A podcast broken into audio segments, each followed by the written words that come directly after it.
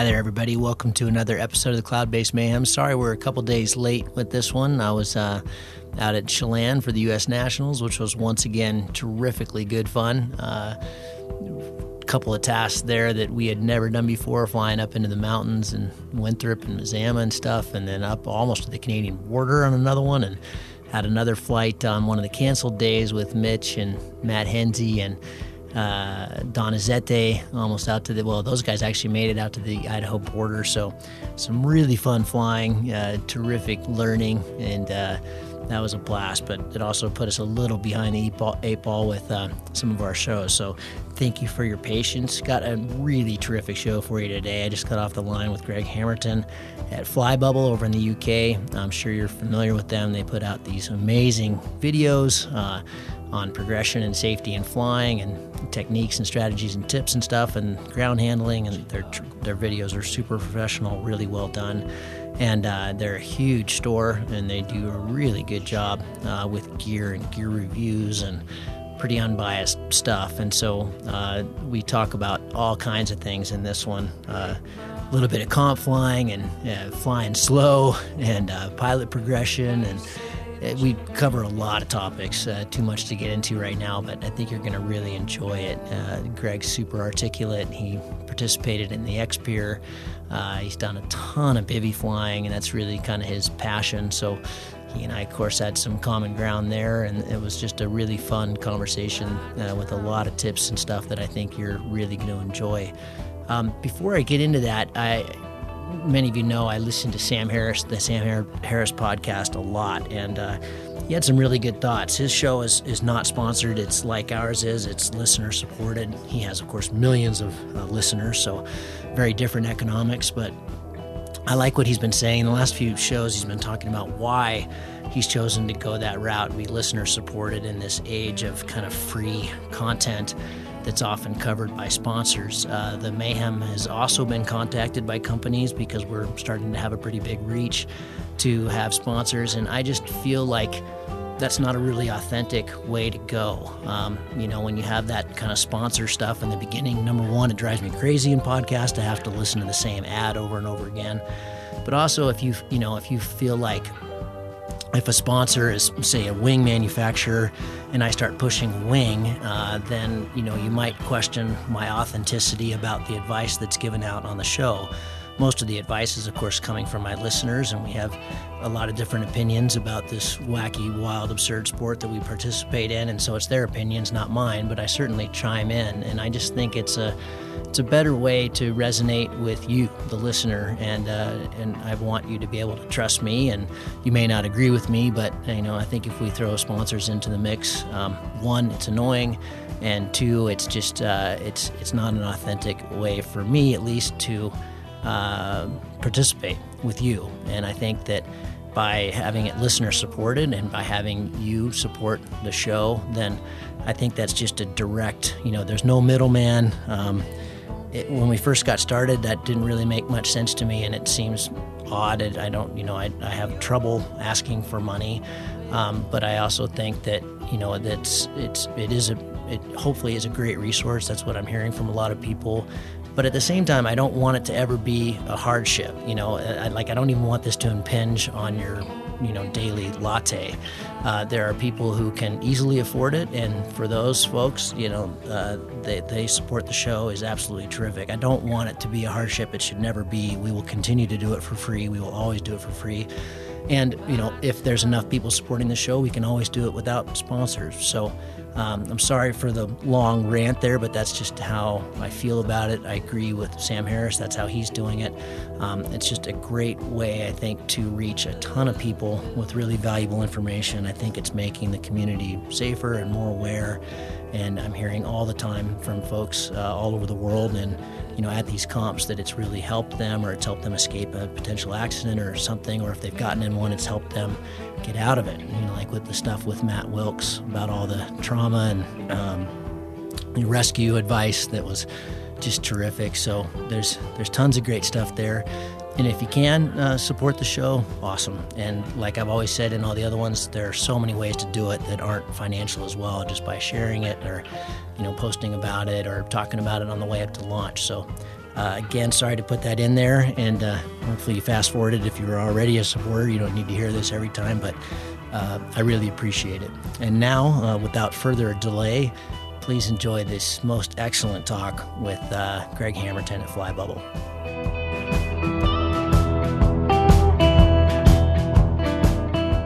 Greg, awesome to have you on the show. I've been following your stuff, and actually, when I was over in uh, in the UK with Ed doing a little tour of North of Nome before the last X Alps, uh, it was pretty cool hanging out with some of your crew.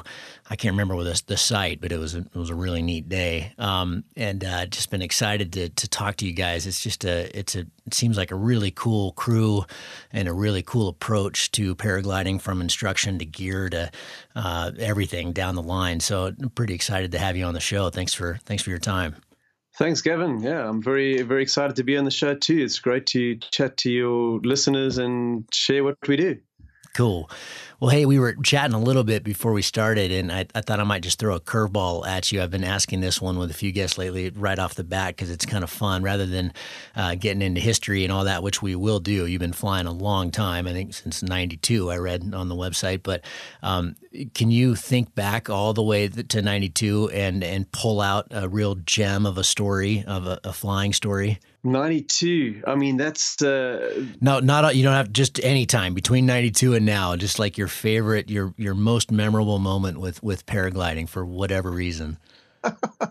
okay, no, there are hundreds of hundreds of things. I mean, uh, going back into the early days, um, one of the things that really uh, sticks in my mind is my first Volbiv adventure, where I, I got a friend to drop me off in some mountains that had never been flown before in the inland of interior of South Africa, and uh, proceeded to walk up to start this epic adventure, and uh, discovered right away what Volbiv flying really is is like. Um, I had a massive pack. I had too much gear. I walked up the mountain. It started raining. Um, I got sort of reined in for a day and then uh, after doing a big ascent, took a big glide off, which was going to be you know the start of this massive full Volbiv, and uh, proceeded to bomb in the bottom of the mountain in an inaccessible area, and had to walk out. Um, and tried again, and the wind switched the next day, and I was in the lee, and I bombed out again, and I ended up hitchhiking back home. So tail between my legs. so that was my my intro to Volbiv flying, and I've loved it. Uh, uh, you know, I, I, love it, and I've been doing it ever since. so that was your intro to Biv. No fly, no no vol, yeah, just yeah. biv. Biv, biv, biv. Hike and biv. well, tell, yeah. me, tell me about some of the other bivvies you've done since. Um, well, I, I try and do one a year. Um, oh, wow. Sometimes, you know, sometimes I can do more than that.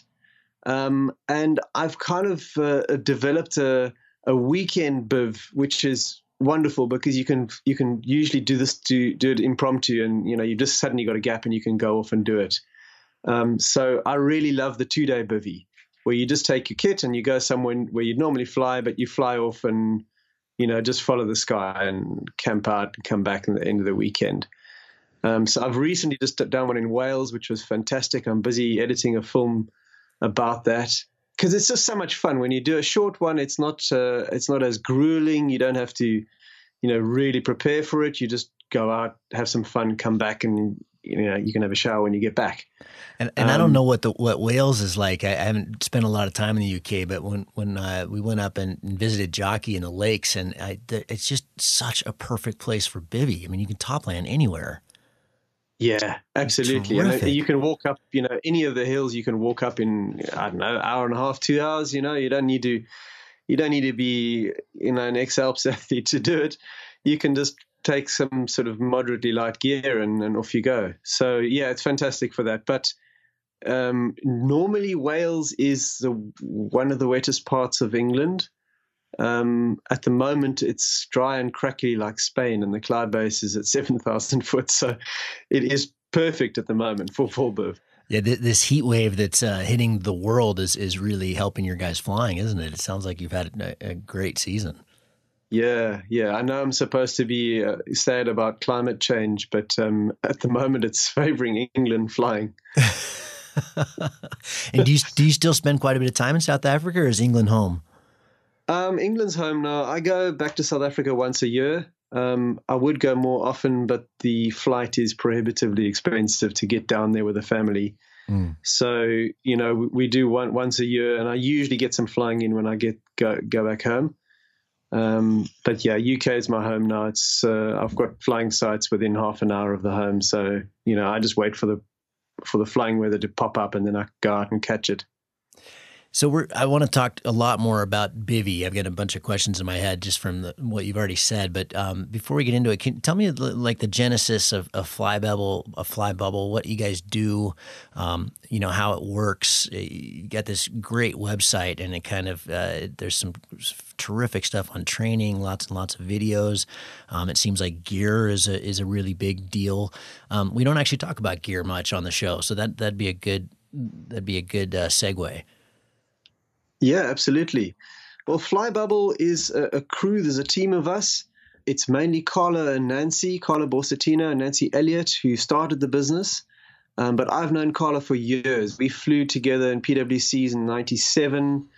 Um, we ran a paragliding school together in Wales back then, and um, in, about 2000, I think the Flybubble business was born. Carlo and Nancy were doing training and trips, and um, it grew from there. And I moved over from South Africa, and of course, when I came here, he was the first person I called, and I, I joined up with the school and became one of the instructors. So it's a it's a crew which has grown over time. We've also got Simon, who's a very experienced local pilot and a really nice nice guy, really very helpful.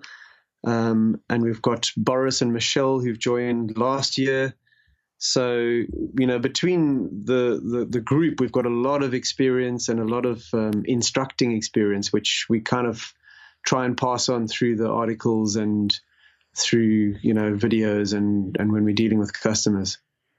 And what have you guys, you know, changed over the years? What's the what are the kind you know when you guys powwow in the evenings um, you know what what's how, how, does it work when you come to Flybubble as a brand new student? You know what, what are you guys trying to where do you try to get a student to and how do you do it? Well the thing is that we've we've evolved through through the years. We started off with um, with training and you know basic students taking them through from from day one. We also had tandem flights trips um, and then the equipment sales as well. And we found that what was happening was we were so busy managing the different elements in the business um, that we weren't being effective at any of them because there was just too much work to do. You know, if you mm. if you're running a paragliding school, if you're an instructor, you you constantly need to be looking after your students. They're phoning you with questions. You know, you, you you're doing the training thing. But then you you also, if you're running a shop, you have to do manage stock levels. You have to be testing gear.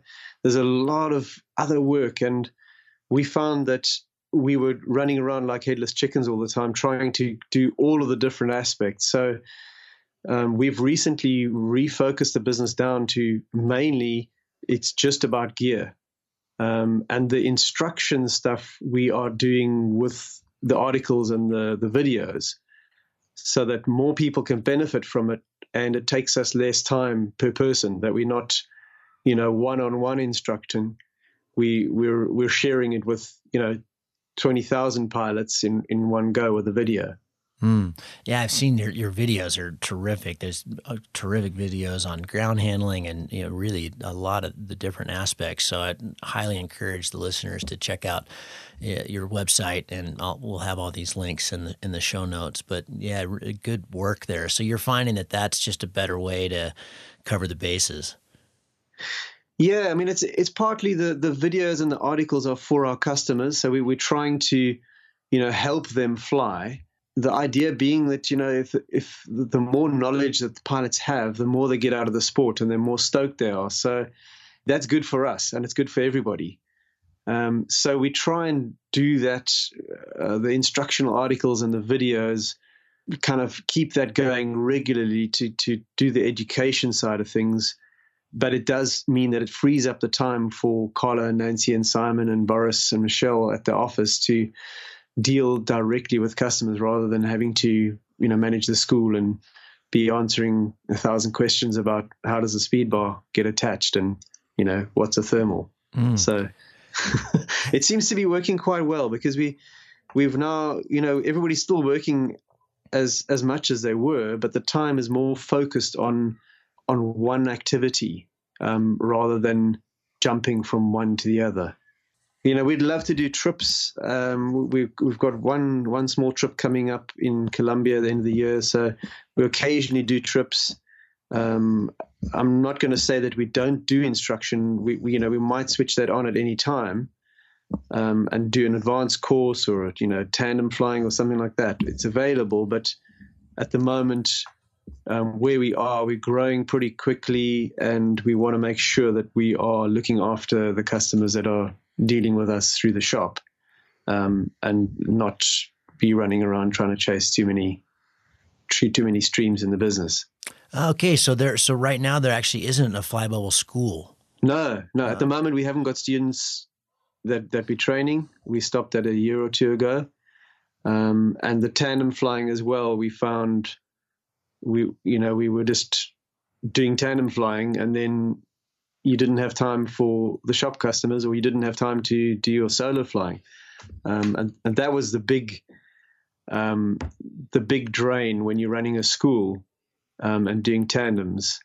We were always on the hill instructing, and we were missing out on the big XC days and that was kind of affecting our passion for the sport because that was really why we're doing this whole thing is so that we can get to fly more. Mm. um, you know and, and when you end up when you turn that into your business and then it's preventing you from getting to the flying it, it works against your passion. So I, I think that's a, a, big reason why we we focus it the way we have is that we can have office time and fly time. And and when we fly we're either reviewing a wing which is cool or we're out, you know, just following the good sky. So I'll ask you some gear questions, but I, please be honest with the the audience if there's you know if there's bias because of the certain companies that you work with, just let us know. But um, you know what what companies are you pretty excited about right now in terms of what they're making, what they're pushing, what they're uh, you know where things are headed. Okay, well, yeah. Let me let me answer the bias thing straight away because uh, that's kind of relevant um, to everything that we do at Flybubble.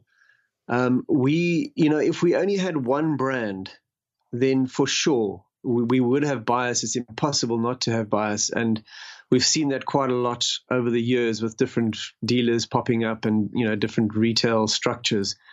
Um, that you know, if you've got one brand, then inevitably the dealer's like, wow, wow, this is the best ever. And it's it's not good for customers. It's you know you, you're not being entirely honest. So we've worked hard to make sure we've got a, a big range of brands, so that we've picked up quite a few. I think seven or eight major manufacturers, so that there's a, a range. Um, and then we're free to recommend within that range. So we're not, we don't feel like we have to punt this glider because there's so many other ones in that same class, mm. and then we're free to you know choose the right one. Um, but of course, we we don't represent every brand, so we're not even going to mention the other brands um, because we don't feel we need to. There's enough, you know, with the with the manufacturers that we've got, we've got enough to work with and if we go beyond that, you just start getting analysis paralysis. You know, you've got mm. so many different brands that you think, oh, but this one and this one's five quid cheaper. And it, it starts working against the pilot's interest when you have too many. So we've kind of found a, a balance point of enough brands. And we've also, through the years, we've worked directly with all of these companies. We know which ones are really good with their customer support and you know, if there's something wrong with a glider, that often doesn't get seen, but we know which ones are really good, um, you know, production wise and service wise. So we've filtered that list down to companies that are really cool to deal with. So, you know, there I would say the outstanding company for us is Advance. Hmm. Um, they are just absolutely top notch. The, the, the, the whole attitude, the way that they develop their products, the way they manufacture them, and the the personal contact when you know you have any any kind of problem they're they're on it they're sorting things out so um, you know I, would highlight them but I don't want to be unfair to the other brands in that they're all the ones that we have um, picked you know they they're all brilliant um, a new brand that's just come out is Phi with Hannes Papesh um, he's doing something a little bit new and different in that he's making low aspect ratio wings with high performance. So, you know, hmm. he, it is kind of his trademark. He was uh, the guy behind the Mentor 3 um, and a lot of the Nova wings for many, many years. And he's now producing his own wings and carrying that philosophy forward. So we're very excited about those gliders because they I think they're doing the right thing in that uh, a lot of pilots want the performance, um, but they're they get a wing that they think is awesome, and then in the five percent of rubbish conditions that you know you at some point you fly into some really bad air, um, they get overwhelmed because they've bought too much performance and they can't handle it. Um, and having a wing that's kind of low aspect, I think, is the key to having something that sorts itself out really easily. So it's um, it's a ni- it's nice to see that uh, a brand that's working on safety um, and not pushing performance as as a priority, um, but kind of building it in, baking it into the gliders. I hadn't even heard of Hannes doing that. That that's that's pretty cool. Yeah, he's released released quite a lot of gliders and, and a lot of A's. Um, he's got a a sort of an A school glider, an A training glider that's more sophisticated you could do cross country on, and another A that's a super high A. Um, and the B, the B, I've just released the Tenor um, review video. We just done that, which is a sort of a mid B, um, which pretty much keeps up with all the high Bs. Um, and then he's getting a, a, high B to complete his range. So he's got five gliders there, all B or A. Hmm. Um, and I don't think he's, uh, as far as I know, I don't think he's venturing into C or D class. I think he's focused to to make a you know really impressive B. So that's it's kind of new and interesting, you know. And but uh, you know, otherwise across across the range, there, you know, all all the brands are competing um, and pretty much there's nothing that comes out these days that's bad. There are only differences in in the handling, you know, differences in the character of the wing. What's your favorite B, your favorite C, and your favorite D? okay, favorite B at the moment, I would say uh, Advance Iota 2. Okay. Um, very sorted, very, very nice. Um, favorite C, um, it's going to sound like I'm biased, but it's uh, Advance Sigma 10. Okay. I'm going for an advance again. Um, I've just flown a whole range of Cs, um, and my priority is handling. So I wasn't concerned about performance, top speed, anything like that. I was just going on the handling, on, on which glider I felt was very precise and responded exactly as I wanted. Um, so that was a Sigma 10. But uh, there are a lot of really good Cs out at the moment. Um, so it makes it a difficult decision. You know, there are definitely a, a, lot of wings that, that would compete for, for the Sigma 10. Um, favorite D? Um, hmm.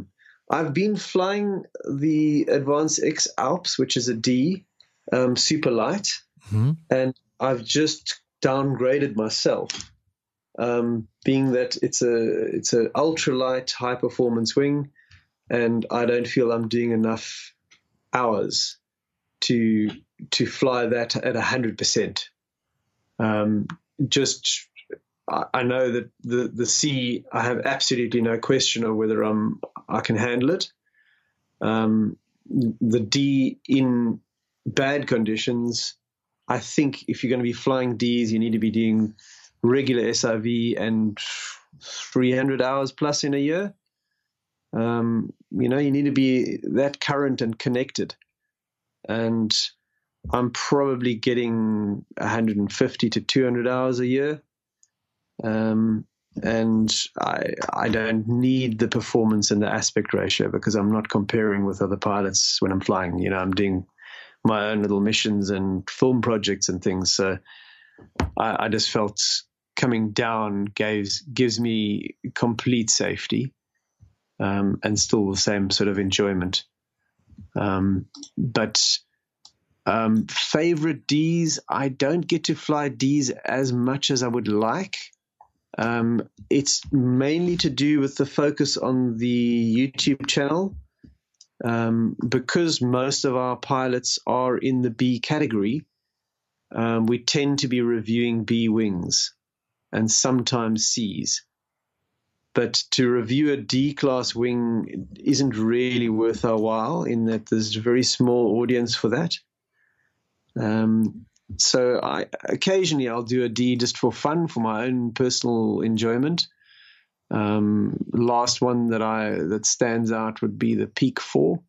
Mm. Uh, really like the Niviuk wings. Um, I had a an Ice Peak Six before that, which was probably oh, the best wing I've flown. Yeah. It was just brilliant. Um, so yeah, that that would be outstanding sort of outstanding wing for me. And then the best A, I would say, is the Phi Symphonia um, because it's a super high A. God, I like it just for the name, the Symphonia. That's beautiful. Yeah. um, it, it's it's more of a of a B in in feel, hmm. um, but it's got the A safety. Hmm. Um, but that's a, it's a very nice wing to fly. But what I've noticed this year when we're reviewing wings um, across the board, all of the wings seem to have sorted pitch dampening out. There seems to be very little going on in pitch. Um, flying through rough air, the wings aren't getting knocked back and they're not diving forward. So it means there's very little active flying needed to keep the glider efficient. And because it's doing that, it's getting a much better glide through the air because it's not getting knocked around so much. So that's something that's kind of stood out this year that I've I've noticed. I've been flying, you know, flying a wing, and then I do my normal sort of dolphins and kind of get the glider to dive around, and then fly through some rough air and see what it does. And they they across the board they seem to be really balanced in pitch, which is really nice. It's it, it makes a much more secure feeling. How do you teach folks, and, and I know you guys aren't doing the school now, but it sounds like you've got years of experience doing it.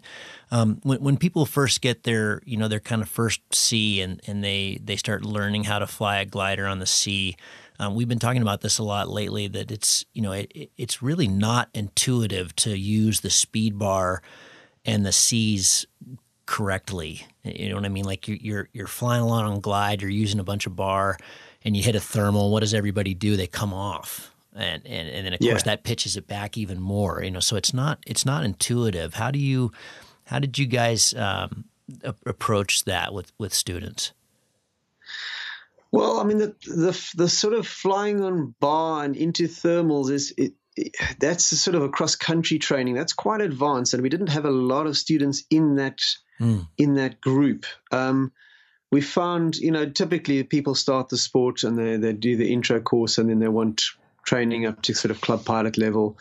Um, it, there was a very, although there's a big need for the training at the higher levels, there's a very low demand um, hmm. in that people, very few people actually pay the money to improve their flying, which is partly why I, I do a lot of the videos of sort of XC secrets and things like that because they're free. Hey, so the guys will watch them.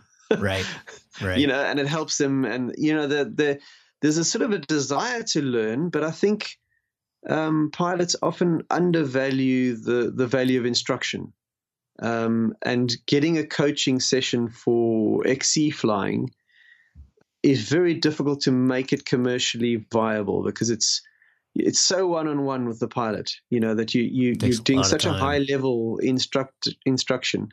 The closest we came was taking guys up on the tandem and doing cross country flights with the, with them on the tandem, and I think that's well worth any pilot doing that's wanting to improve their XC flying. Is just ask one of the local tandem pilots, pay the normal rate for a tandem flight, um, and and just say you know you want to do XC training, and you you're probably going to get a double or triple length flight out of that tandem pilot because they'd be so happy to do something different.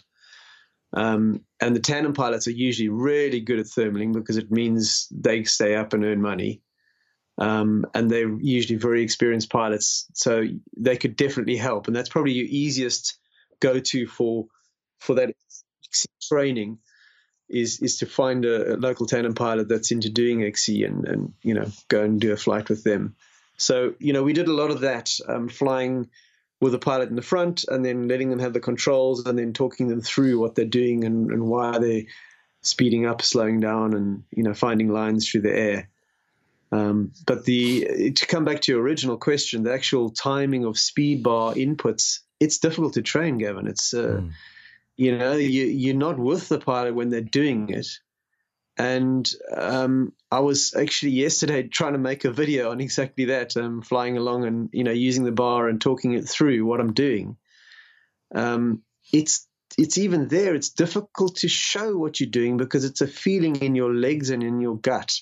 Yeah, you know, it, it comes from your uh, connection with the tension in the A lines, and I'm I'm trying to make a video on that, but I must be honest, it's it's very difficult to to show it in any way because there's nothing to see. It's uh, I can feel where the tension is coming from in my glider, whether it's A A lines, B lines, or C lines. But if you look at the the geometry of the system, it's hard to believe because you've got three risers connecting to one carabiner point. So how on earth am I feeling the pressure in the A's or B's or C's? But I can certainly, without touching the risers, I can certainly sense when the leading edge is going soft without looking at the glider. And uh, so I'm not too sure how to pass that that's, on. That's hard to teach, isn't it? I think it comes. I mean, you you've got the same feeling. You know, yeah, when you're flying around in the air, you you've got a connection with your wing, and that builds up. I think it's just airtime. You need a hell of a lot of airtime flying in unsettled conditions before that kicks in, that sense of the wing is part of you. It's not something that's connected to you. Yeah, and, one of the things I, I always kind of cringe when I hear is, man, it just disappeared. Yeah. And, you know, I, I, I, you know, when, when, if you're having, I think self assessment, this is a big topic I've been on now for a few months. I think self assessment is so important that people do that they, you know, if you're having frontals, you're you're on the wrong wing or you're not you're not current. You just shouldn't have them. Period. you know, it, it, it, you're you're not in touch with what's going on with your wing. Yeah, no, definitely. And there's a lot, a lot that pilots um, that sort of learning or, or, beginner pilots don't realize that they're doing that makes the wing more unstable.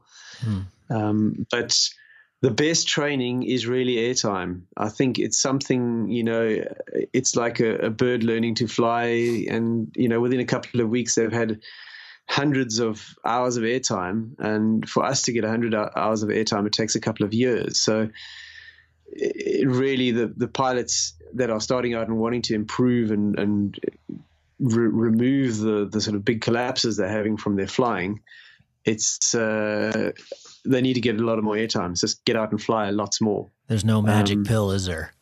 you no, you know, it. for sure they could do an SIV course um, and uh, you know pilotage, something like Fly Year offers in in Annecy, um, where they teach you more about the connection, the contact with the wing um, those help. Um, you know, but you only do one a year, and that kind of boosts your flying level up. But then you need to do hundreds of hours yourself in thermic conditions to build up that whatever part of your senses and brain it is that that has a connection with the wing. Um, and the better that gets, the the fewer collapses you're going to have for sure. Um, I, I would say that definitely I agree with what you're saying that you know when the wing just blew out and there was no warning that it's it's mainly the pilot. Um, but having said that, the gear does make a big difference there. Mm. Um, particularly the class of wing, uh, you're not going to get that sort of big unexpected blowout on an A, um, and and you probably will be getting it on a D, um, and mainly because the aerofoil is so much narrower, the camber is so much smaller on that aerofoil, so it's got it's got less tolerance for having random big gusts from different directions, whereas the the A wing is just so big it just soaks up any kind of variation and it's still producing lift. Um, so, you know, going up, upgrading to a higher class wing, you you want to make sure that you're absolutely maxing out the wing that you're on before you upgrade, so that you you're not just stepping into you know a, a big collapse risk. Um, you need, need to have that full connection with the class that you're on and kind of be getting bored of the class um, before stepping up, and then that's the right time. Then then you can you know learn to manage the new energy on the new wing. That's um, terrific advice. But one thing I did notice flying the two liners, um, there's a, a, big difference between a two liner um, in terms of resistance to collapses and a three liner. Um, the two liner is really resilient and strong and resists a lot of abuse. Um, I'm thinking mainly of the Icepeak 6 here that I flew for many years. Um, I had zero collapses on that wing. I had, in three years of flying in the Alps, in South Africa, all around Spain, I had occasionally I'd have a little tip flutter or something like that, um, where I'd just got the tip out of the side of the thermal, but no big collapses. And I was quite surprised. I was expecting to have, you know, more epic situations on it, but it's the way that the wing is so highly pressured um, and so much tension and pressure on the on the A towards the front of the glider um, with the setback A's, it does make a big difference. So on that sort of wing, um, you're not going to be getting out of the blue um, blowouts that you know you're really going to know. Um, the wing can hold on quite a long way before it goes.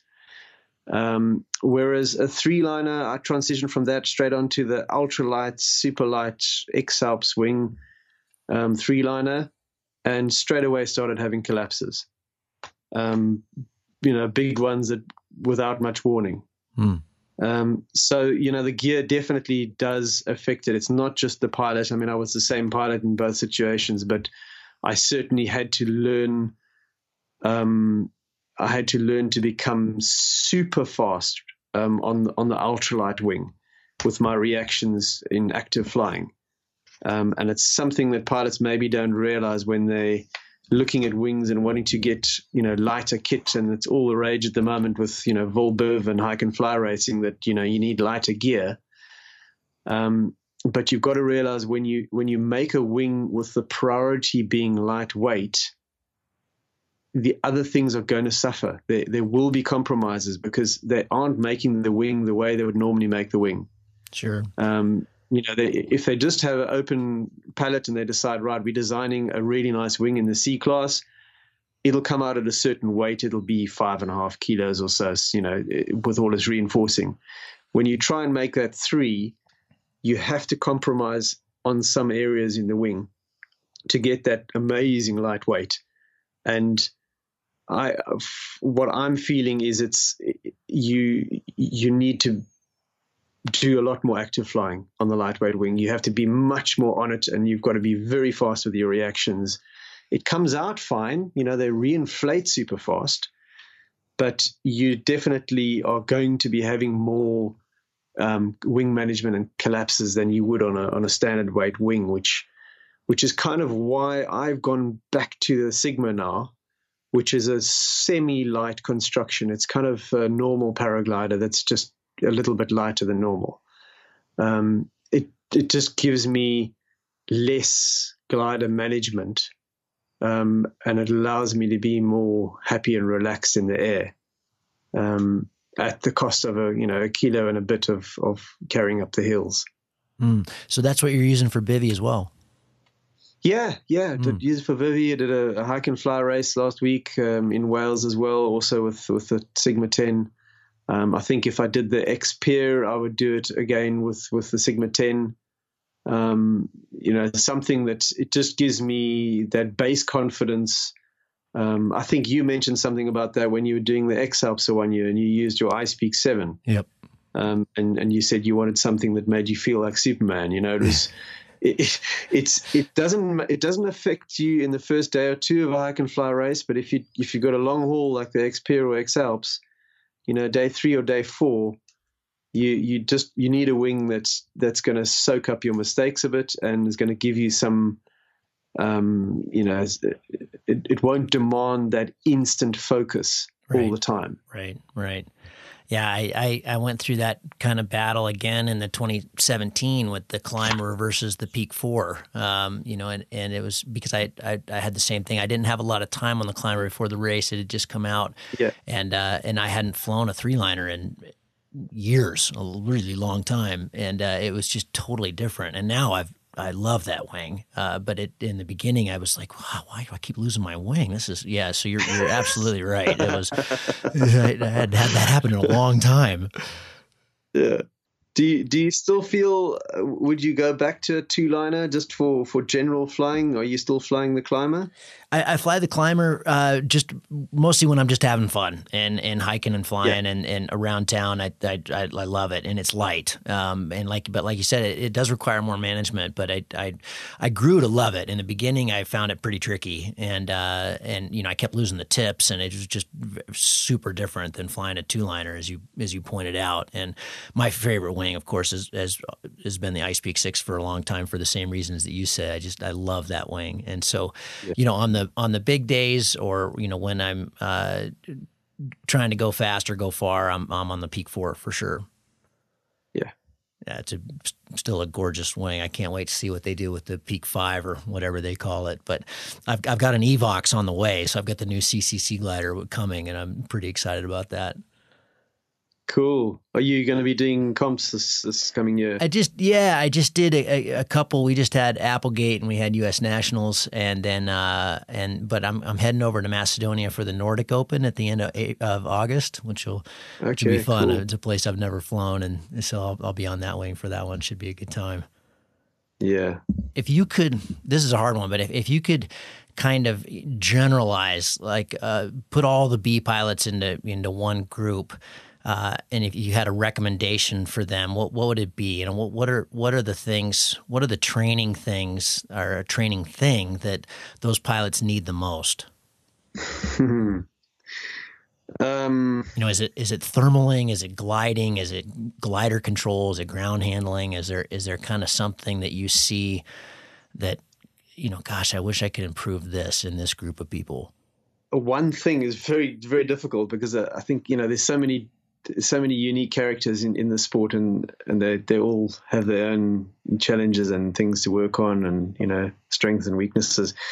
Um, I mean, the, the thing that always comes up is ground handling um, as a basic foundation. Um, and I would say for sure that will benefit just about any pilot. I think it's across all, all classes. Uh, I see regularly when you go to comps. You know, you look at the launch side in a comp and you think, my God, these guys are you know supposed to be top level pilots, but probably half the field um, are, are, out of control on the ground, you know, most of the time. Yeah. And then, you know, way, oh, wow, they're in the air. That's better. And everything tightens up and then they know what they're doing. So I think a lot of pilots could benefit from ground handling. Um, and it's not just going to a flat field where you really you you're going to run out of things to do on a flat field pretty quickly.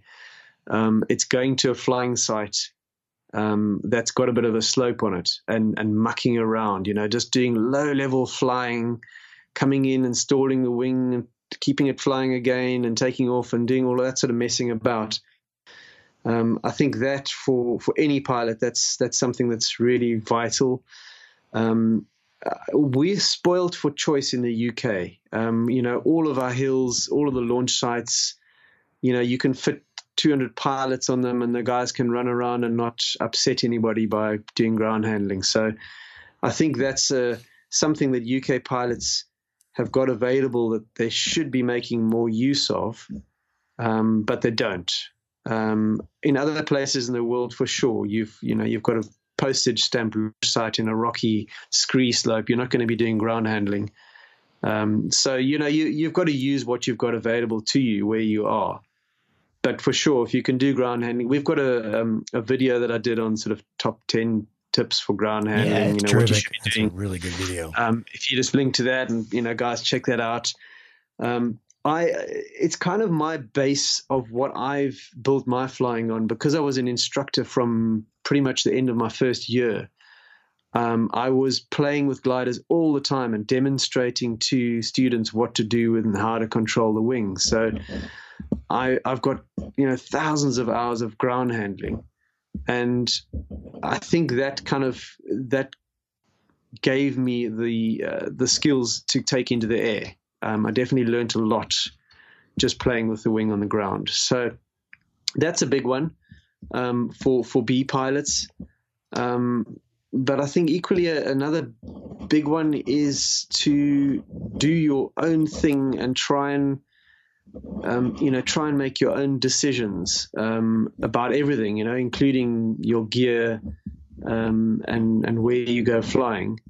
Um, it's very easy to get kind of sucked into what other people are doing, and at that point, you know, you're inexperienced. You're looking for some kind of guidance, um, and it's very easy to just kind of get sucked into what everybody else is saying, or you know, people are saying, "Oh, this is the best wing," and uh, actually, for you, you kind of you, you're unique.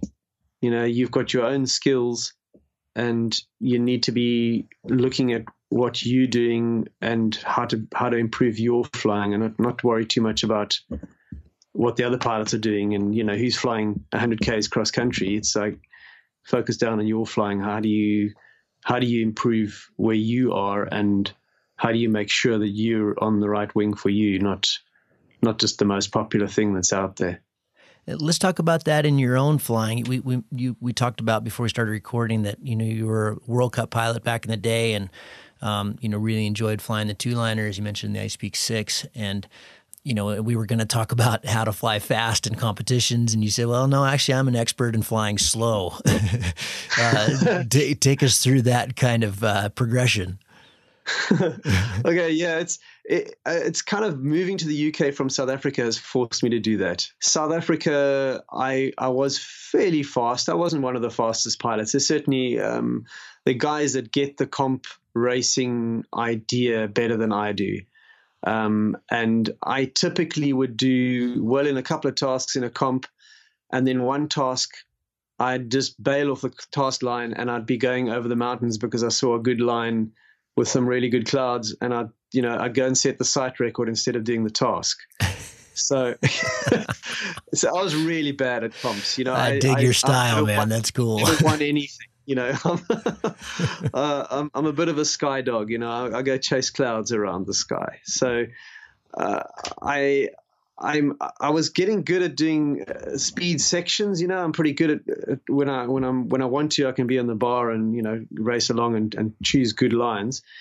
Um, but for me, the the pleasure of the flying doesn't come out of beating somebody else. Um, that's always been something that's been totally just never really switched my lights on. You know, just going faster than somebody else. It seemed com- completely arbitrary. The the the thing that that gets me is the is the sort of the the big experience of flying. Um, how intense can I make it? Um, which is kind of where vol-biv comes in, um, because some of them, you know, pushes you to to extremes, and you're you know you're kind of in a survival environment, and then you fly and you escape from that, and uh, that contrast really gives me that intensity that I'm looking for.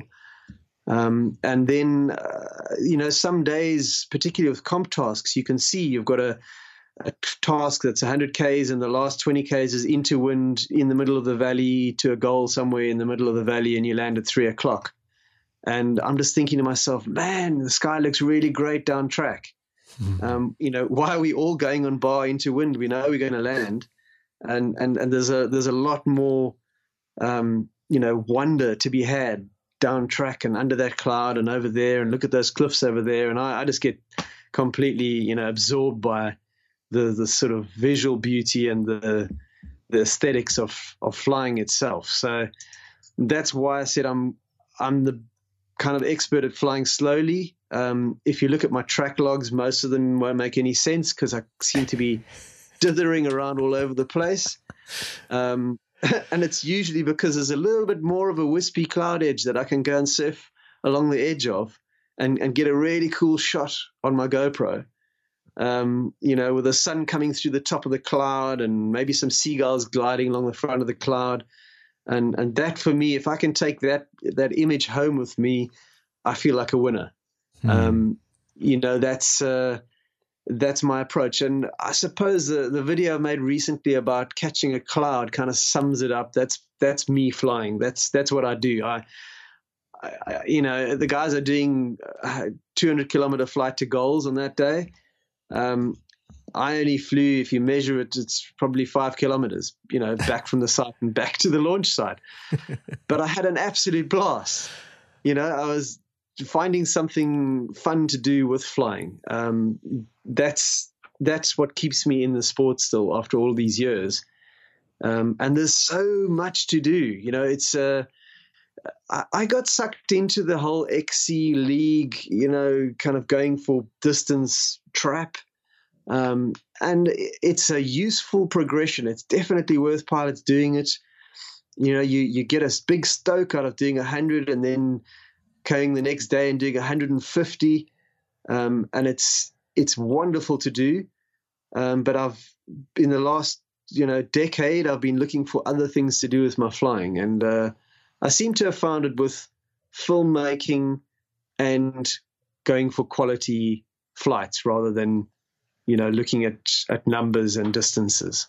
Mm, yeah, I had a, an interesting talk um, with Tom Payne uh, about XContests, and I, I I said, you know, what what do you see that's that's bad about it? And and he said, oh, it's it's all good, isn't it? And I, and then we got we went exactly down that that road that you just paved, uh, you know, because it's it's it's like buying stuff. There's no end to it. There's never any real satisfaction. It's just the next oh, now I got to go farther and I, I got to do more and I, I, I, like your word that it's a trap and I've, I've I'm certainly have been in it in it out of it in it you know? It's uh yeah it, yeah I mean I, I don't want to I don't want to at all sound negative about it because it is there's a lot of positive going on there. For sure. Um and you know there's there's a bunch of guys now this year in the UK that are, are sending it for the for the XC League points and they're doing great things. You know, I think Hugh Miller has broken seven records in the last seven flights he's flown, wow. um, and you know, it's just achieving excellence in um, visualizing a flight, coming up with a plan that will work with a day, and and then pulling it off. Um, so you know, there's a there's a lot of good in it, but I think um, when it gets to the point where you bummed with a flight because you didn't beat a distance, uh, then it's going wrong for you. Then you need to re- rethink what you're doing. Yeah. Um, you know, when you fly 84 Ks and you just cheesed off because you didn't make the 100, um, you, you know, you're looking at the 14 and you're missing the 84 or the 86 that you've done um, and, and, and then it's gone wrong. So, and I think a lot of pilots do end up getting into that space for a while where they're like, oh, you know, it's only worth it if I'm beating my personal best or I'm getting a, a better score in XC League. You know, why go flying? It's only 50k day.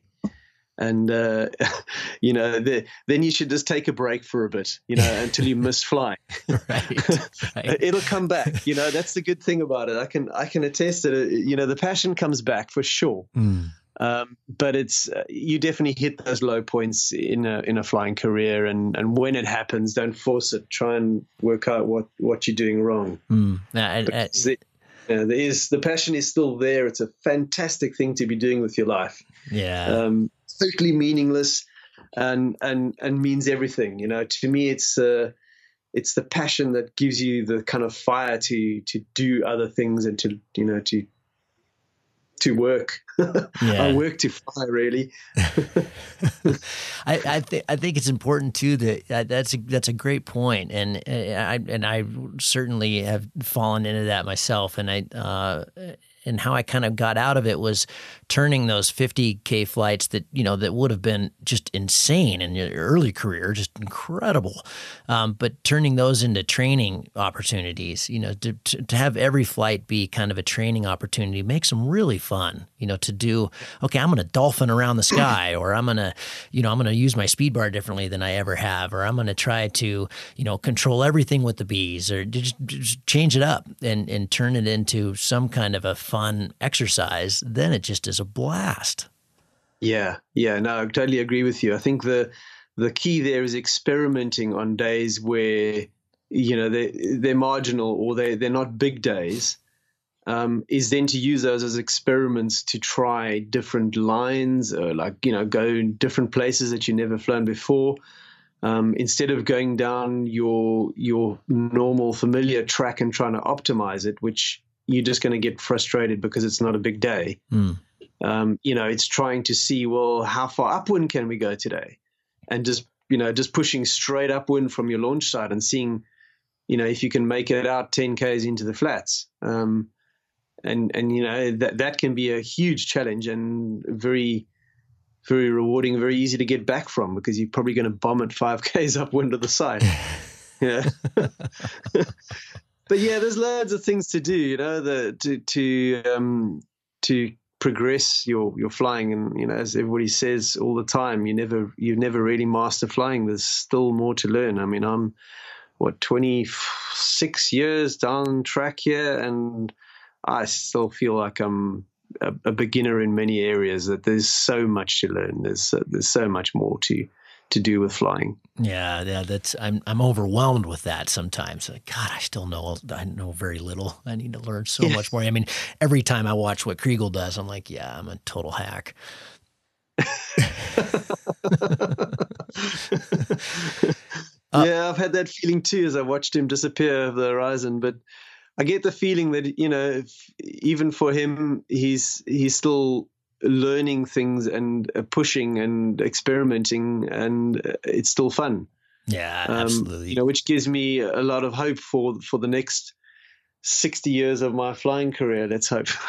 I, I, actually think I was I was uh, watching the X-Pyr this year because we were supposed to go over to it, and my, my buddy Ben had a pretty bad accident. I was going to be supporting him, and so we, we got to sit on our computers and watch it for seven days in, instead, which was yeah. se- semi torture, but it was also really fun. And uh, I, I get the feeling that you know he's he's not only winning the races by a considerable margin, but I think he's also having the most fun. And I think that that's one of the things that's that really helps his flying. He's so relaxed, and and I think it's yeah. because he's done all that training. It's just, you, I mean, he's always just sitting there eating brie, talking to the camera, you know.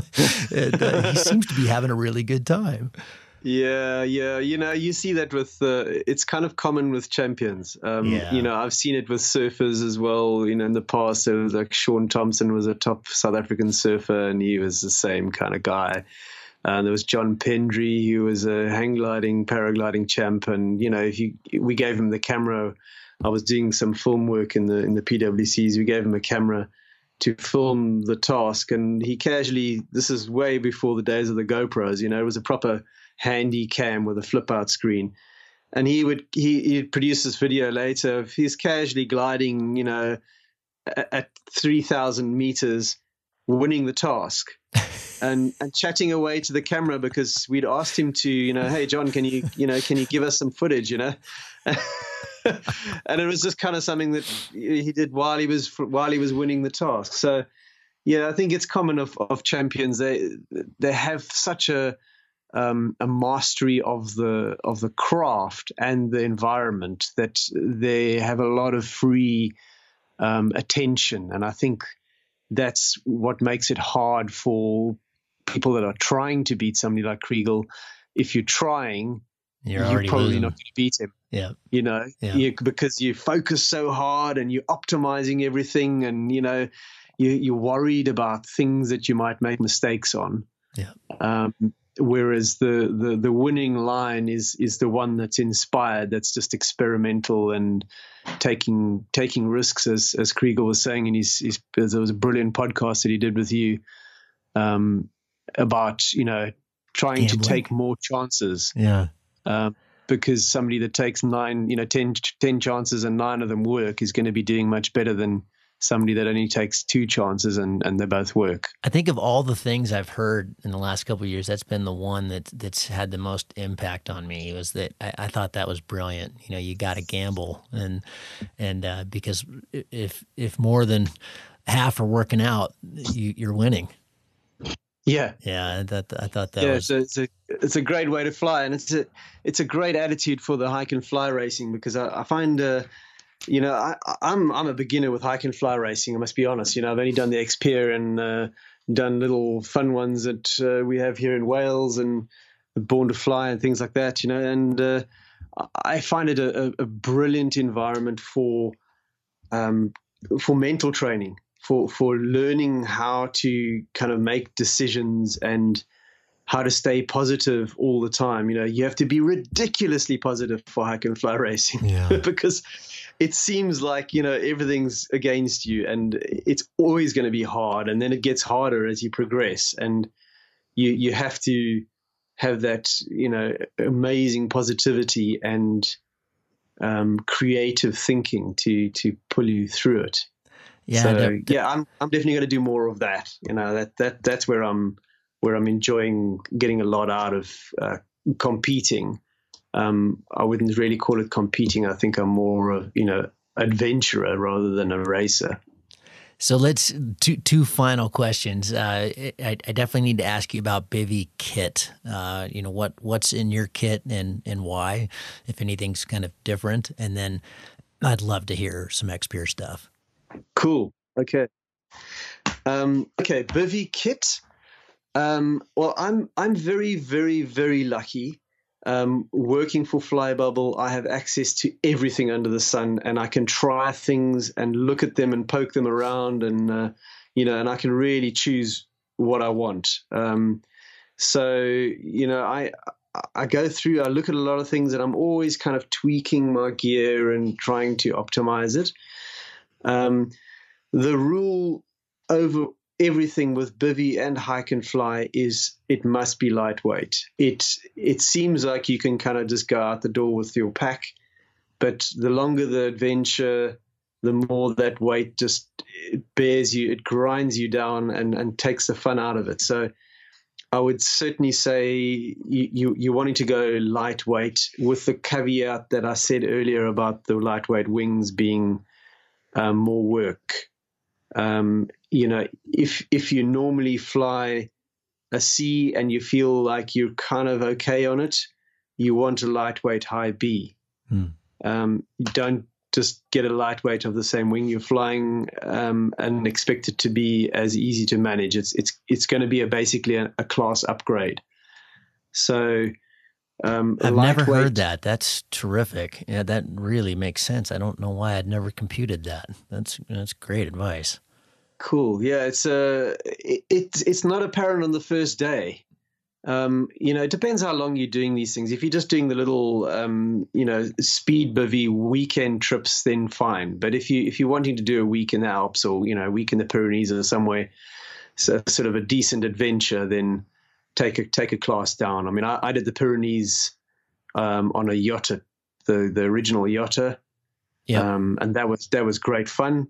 And I don't think I would have done any differently had I had a high performance wing. I would have still been flying from the same places and, you know, um, but it gave me opportunities to launch in sketchy places where on the high performance wing, I would have thought twice and probably had to walk down and, you know, gone somewhere else. So hmm.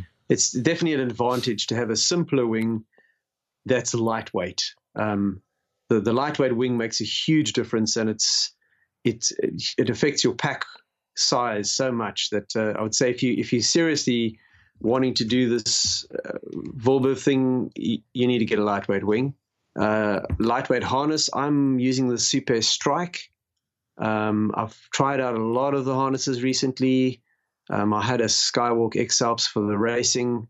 I think there's nothing lighter that's certified for racing than the Skywalk X Alps 2, but I found the the strike more comfortable for general flying. I mean, I use the same harness for for my general flying um, than I do for bivy.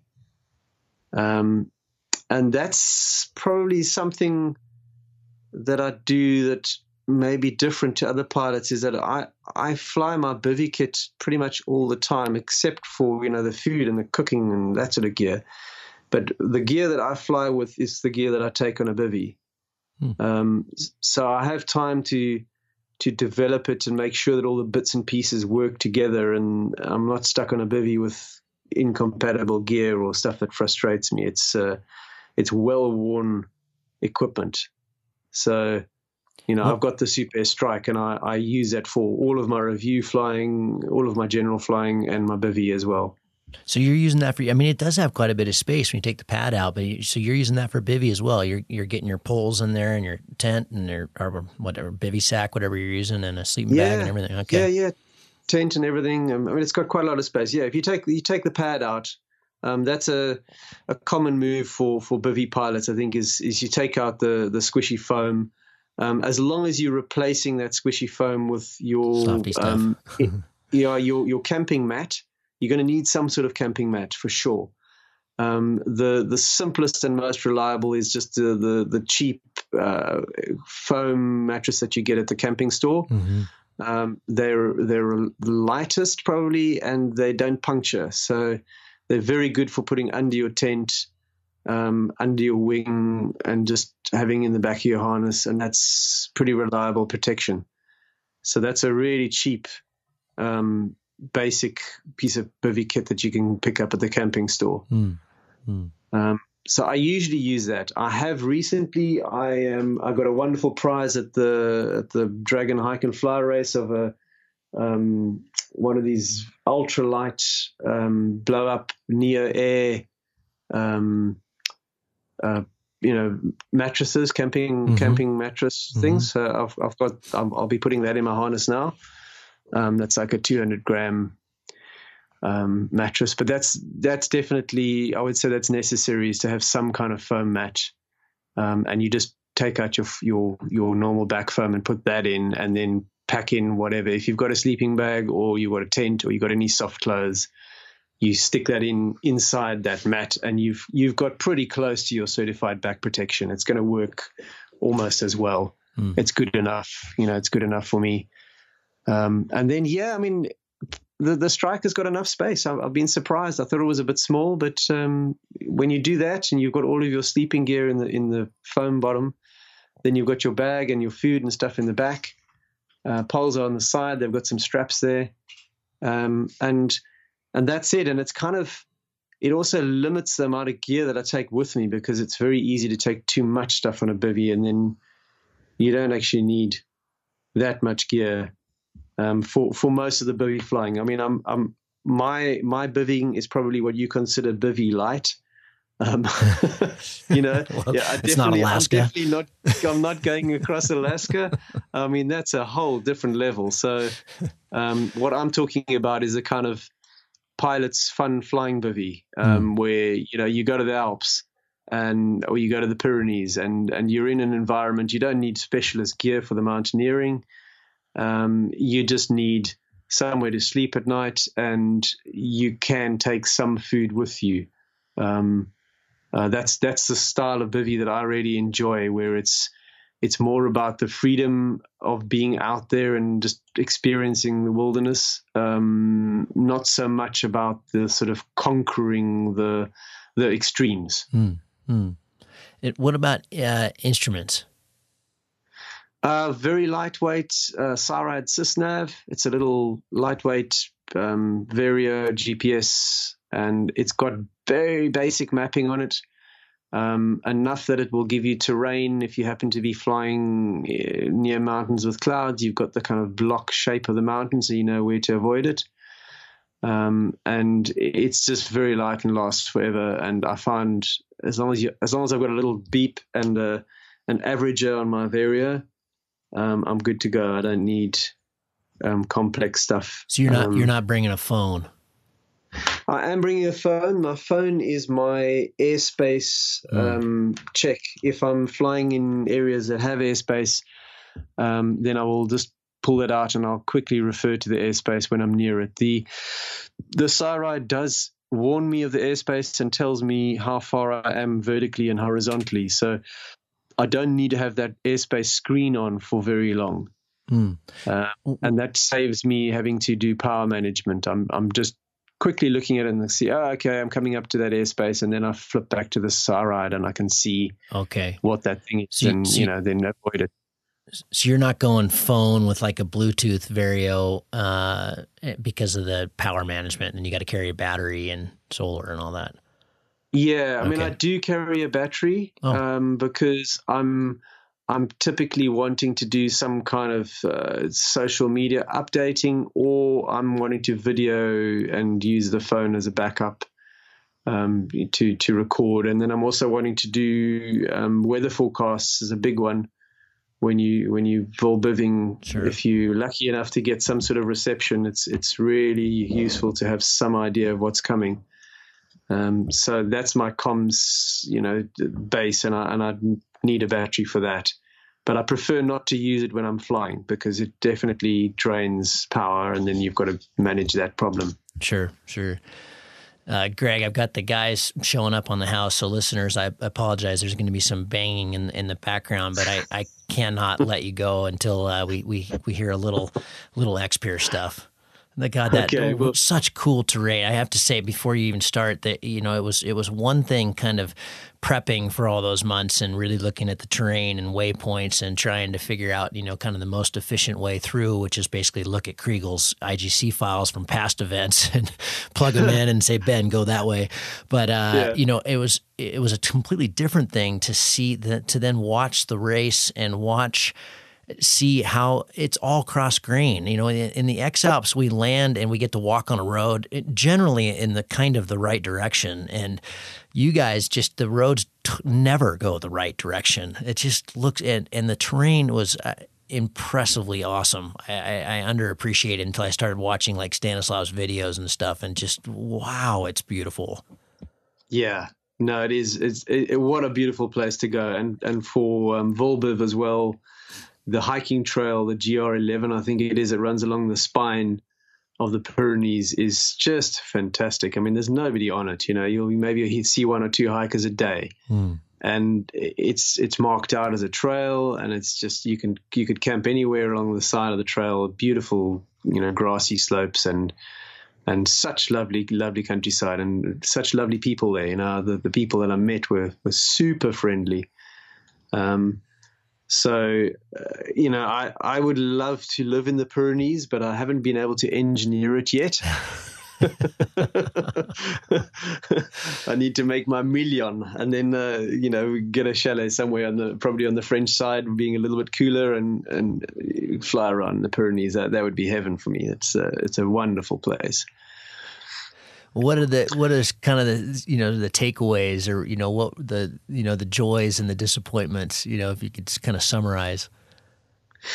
Well um, the X-Pyr um, I, I, did a bivy before just to kind of explore the area. And uh, that was a highlight for me. That was just fantastic you know to be out on my own um, in the Pyrenees um, just exploring. That that's that was probably a lot more fun um, than the race. The race is is grueling and it's an it's an athletic uh, endeavor. You know, it's it's not quite it's not quite as much of a, uh, a spiritual flying experience as I was expecting. Mm.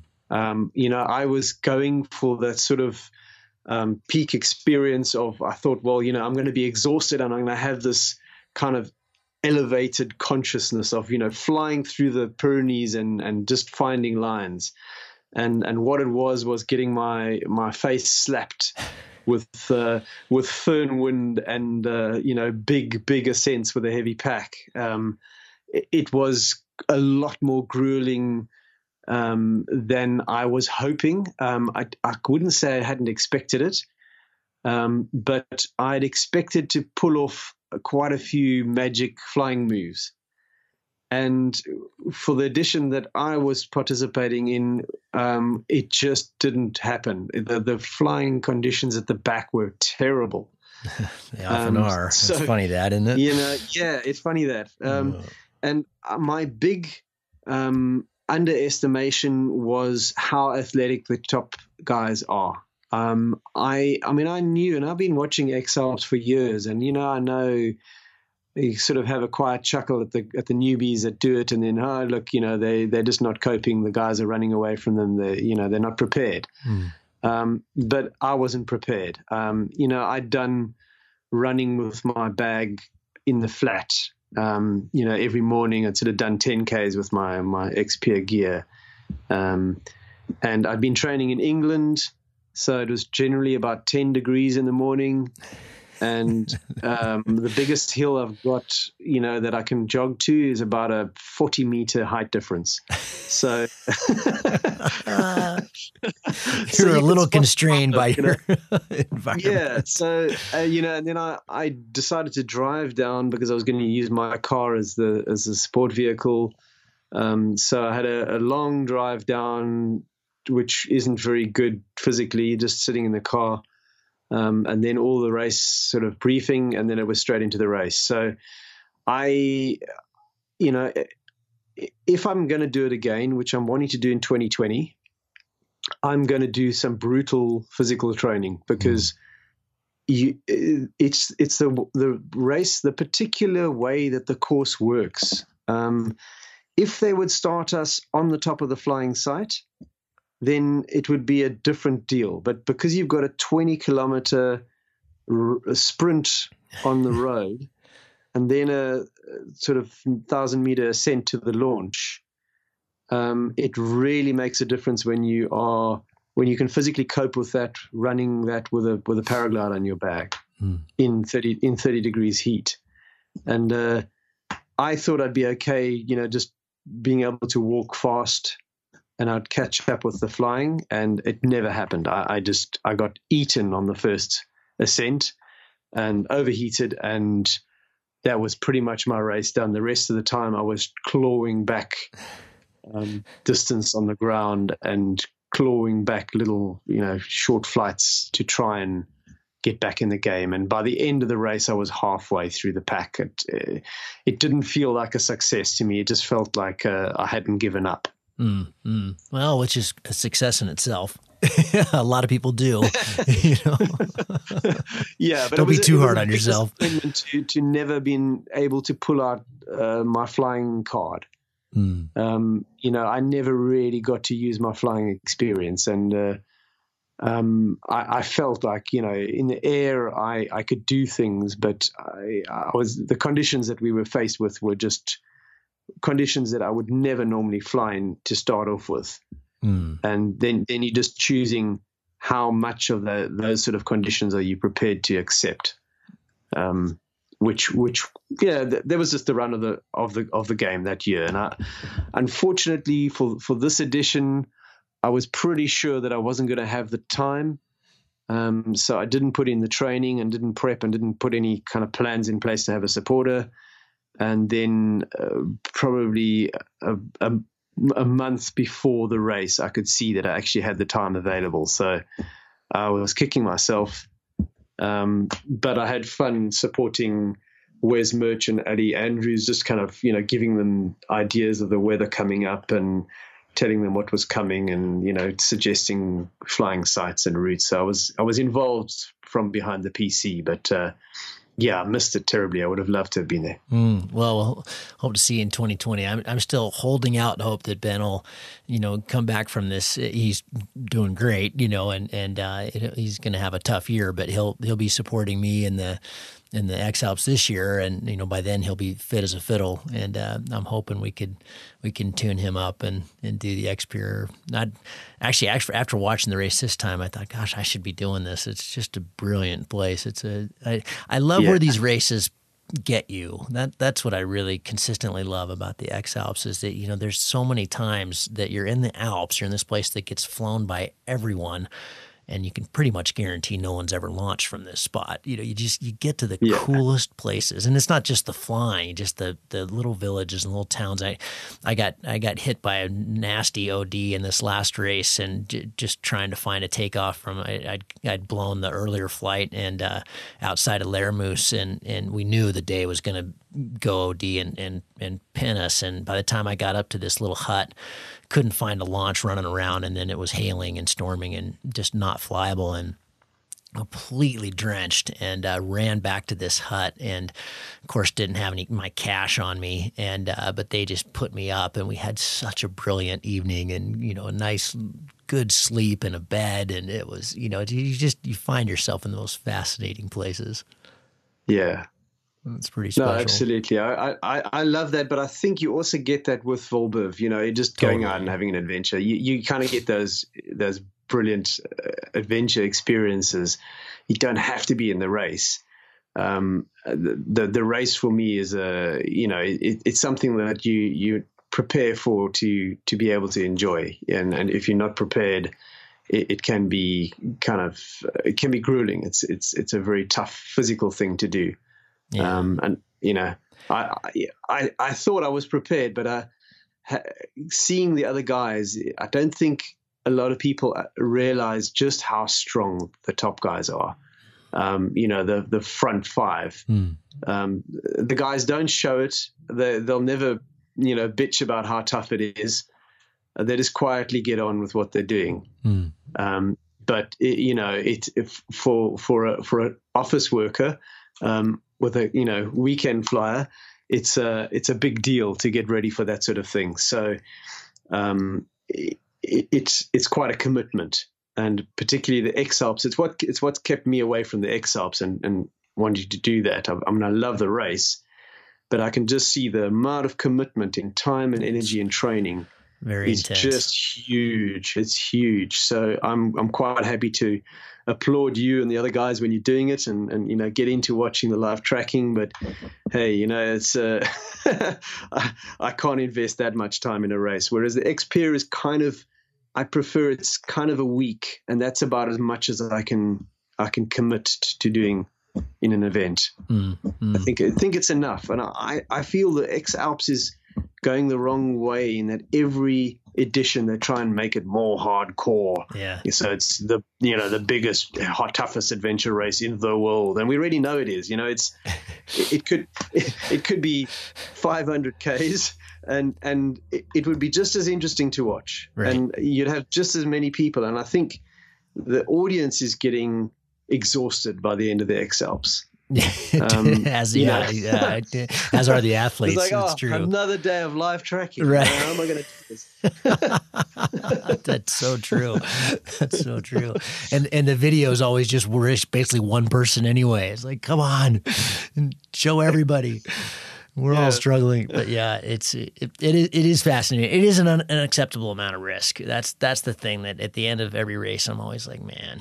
I mean, Alaska, in, in like you said, that the the the pure bliss uh, is is much more on a bivy. I mean, the the bliss the, of of Alaska, and it and it wasn't. You know, there were there were a couple flights, okay, that were not recreational flights, uh, but you know, you're you're you're choosing it, and um and Yeah. in the race you can't. I mean, if you want to be even remotely competitive, you can't choose it. You got to fly in in terrible stuff sometimes, and uh, and it's you know you get tuned up and you train, and uh, you know, and you know, there's never been a time where I've just been like, okay. Well, there was a time in the 2015 race where I, I put myself in a place and didn't realize it until too late. That was really proper terrifying, and and it was interesting in, in Monaco having the talk with everybody that gotten there because I was at eighth that year, you know, and Ferdinand and Paul and, and Aaron and all these guys, we were all just had stories that were, you know, one topping the next. And it was like, what are we doing here? You know, and then you go to sleep and Yeah. you wake up the next day and you're like, ah, I can't wait to do that again. It's the weirdest thing. It's just, it's just totally bizarre. But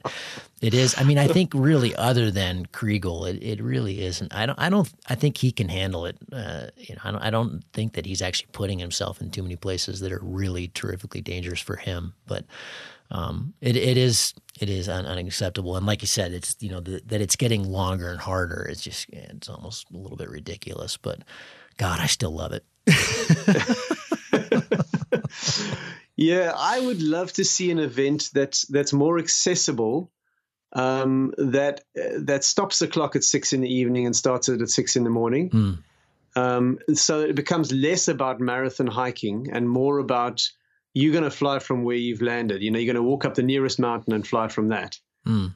Um, so you know, as soon as you make that stop time, everybody stops walking. It, it, the the X-Pyr and the X Alps, you know, you, are often racing on the road against other guys just because if you stop, they'll pass you. So everybody just keeps moving, but nothing's actually happening in the race. It's it's actually not that exciting to watch because mm. it's just a it's a movement of pins, you know, and it, I feel that that could be trimmed somewhat um, and it would make the race more about the flying and, and less about the the, the grueling ground ground you know ground grunt. Mm. Um, um, and then maybe it would be more appealing to more people. So um, that's something I'm hoping will evolve in the next couple of years because I think a lot of people are getting into the idea of hike and fly. Oh man, these races um, are popping up you know? just you know one after another. There's the Iron Fly and the Eiger Tour and the Border Race, and it's really cool.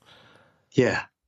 Some somebody will hit the pin on the head and just nail it, and it's but it's it, in the meantime it's it's pretty fun.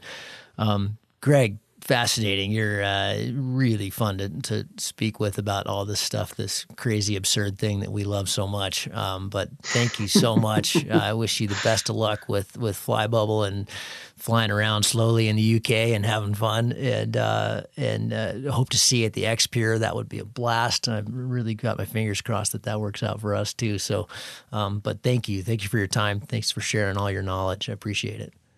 It's a pleasure, Gavin, and, and likewise, it's really great to to see you producing stuff. Um, you know, there's there's not enough paragliding content out there um, because we're such a niche sport. So it's it's brilliant that you're bringing, you know, these podcasts to people and your film work. It's really great. It's very inspiring. So keep doing what you're doing. It's um, I'll I'll certainly be watching from my side. It's uh, it's great to have you in the sport, and and thanks for the interview. I really appreciate it. It's been fun. Awesome.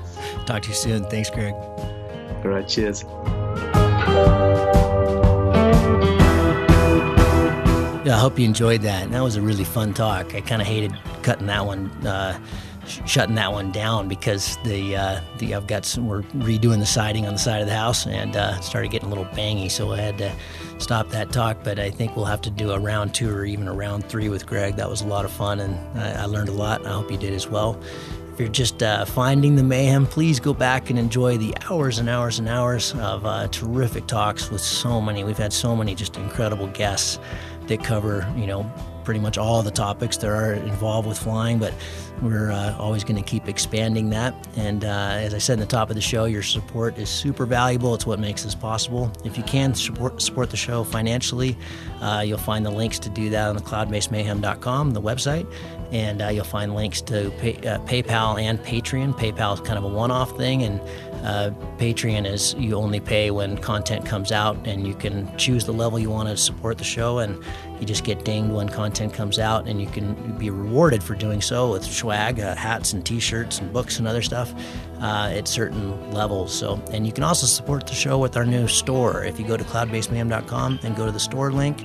You'll see our Patagonia t shirts with the logo on them. These are all fair trade and organic and classic, great quality Patagonia stuff. And then recaps by Annika Herden, a fellow pilot who makes these killer trucker hats. They're a big hit. Each one of those is totally unique, and that also has our uh, logo on them. So you can wear the stuff and show everybody that you're supporting the show, and that goes a long ways as well.